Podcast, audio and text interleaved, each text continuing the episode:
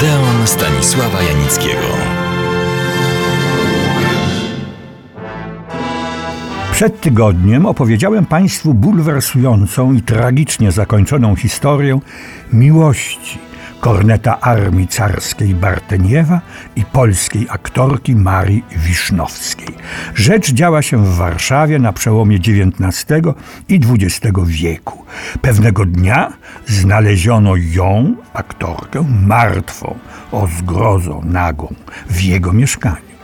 Kiedy przebywał w więzieniu, dano mu dla ratowania oficerskiego honoru nabity pistolet, ale on z tej oferty nie skorzystał.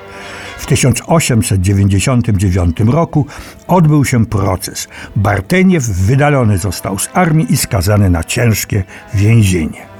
A puenta godna jest najlepszych melodramatów. Po latach były Kornet wrócił do Warszawy jako włóczęga. I to nie jest literacka fantazja, ale szczera prawda. Najczęściej widywano go przy grobie ukochanej. W końcu zmarł w 1909 roku. Równe 10 lat później ukończono realizację filmu pod znamiennym tytułem Ludzie bez jutra.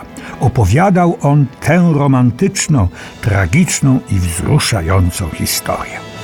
Na ekranach znalazł się jednak dopiero dwa lata później, w listopadzie 1921 roku.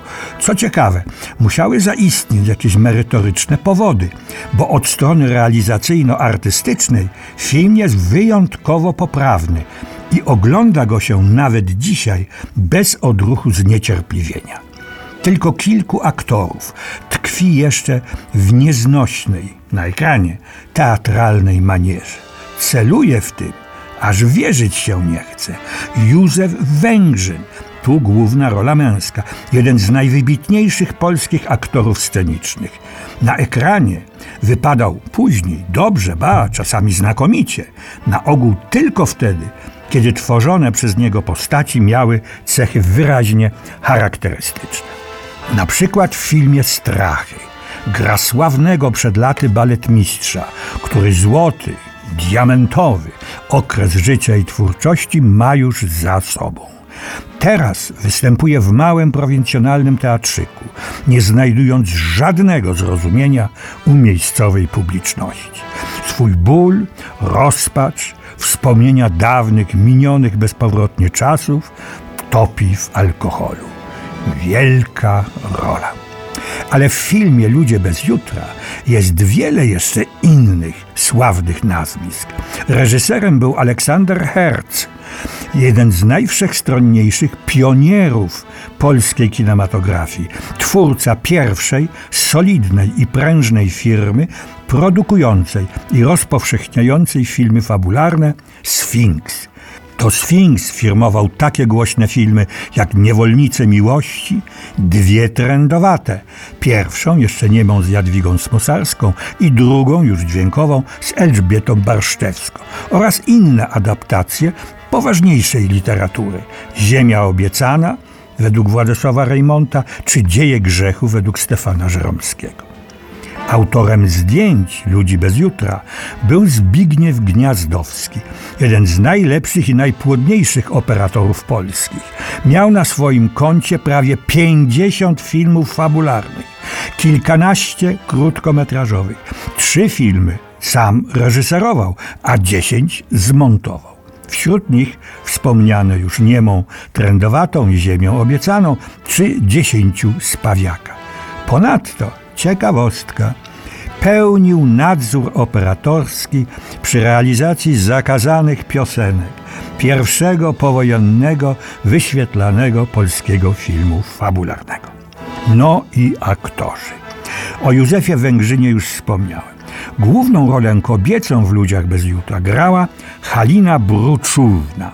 I tylko o niej dziś opowiem. Proszę zagooglować albo sięgnąć do słownika biograficznego Teatru Polskiego, tom pierwszy, i zobaczyć, jaka to była piękność. Te oczy, kiedyś się mówiło przepastne, tajemnicze, obezwładniające. Oj, bo zaraz się rozmarzą. Data urodzenia pozostaje pilnie strzeżoną tajemnicą. Wiadomo tylko, że od 1913 roku występowała na scenie. Była nie tylko aktorką, ale także śpiewaczką. Warszawscy widzowie mogli ją oglądać i podziwiać, szczególnie w lekkich komediach i farsach. Miała, jak pisano i mówiono, oryginalną urodę i urokliwy wdzięk. Cytuję Pawła Owerło, który ją nie tylko widział, ale też i z nią grał. Była to aktorka o ładnych oczach, no skromnie powiedziane, i pięknej dykcji. To wtedy bardzo ceniono. Aktor grający nawet trzeciorzędną rolę i stojący w ostatnim rzędzie na scenie musiał być nie tylko słyszany, ale zrozumiany nawet na jaskółce. Aha, jaskółka to był ostatni, zresztą najtańszy balkon. Hen gdzieś tam pod sufitem. Powodzenie Haliny Bruczówny w teatrze spowodowało, już wtedy działał ten mechanizm, że zainteresował się nią film, to znaczy filmowcy. Pojawiła się na przykład w głównej roli kobiecej w filmie patriotycznym Ochrana Warszawska i jej tajemnice. Było zapotrzebowanie na takie filmy, bo Warszawę z rąk rosyjskich odbili niemieccy zaborcy, wtedy interesowni sprzymierzeńcy.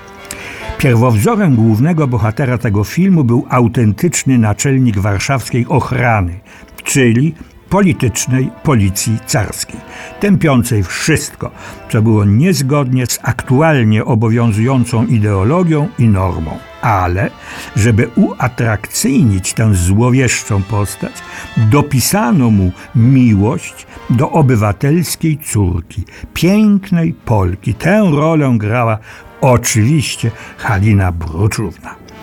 Nadużywam Państwa cierpliwości, bo tę opowieść mógłbym jeszcze długo kontynuować. Halina Bruczówna wyjechała w 1919 roku do Stanów Zjednoczonych, gdzie między innymi zebrała milion dolarów na rzecz polskiej pożyczki odrodzenia. I tak dalej, i tak dalej. Zapraszam Państwa do następnego Odeonu.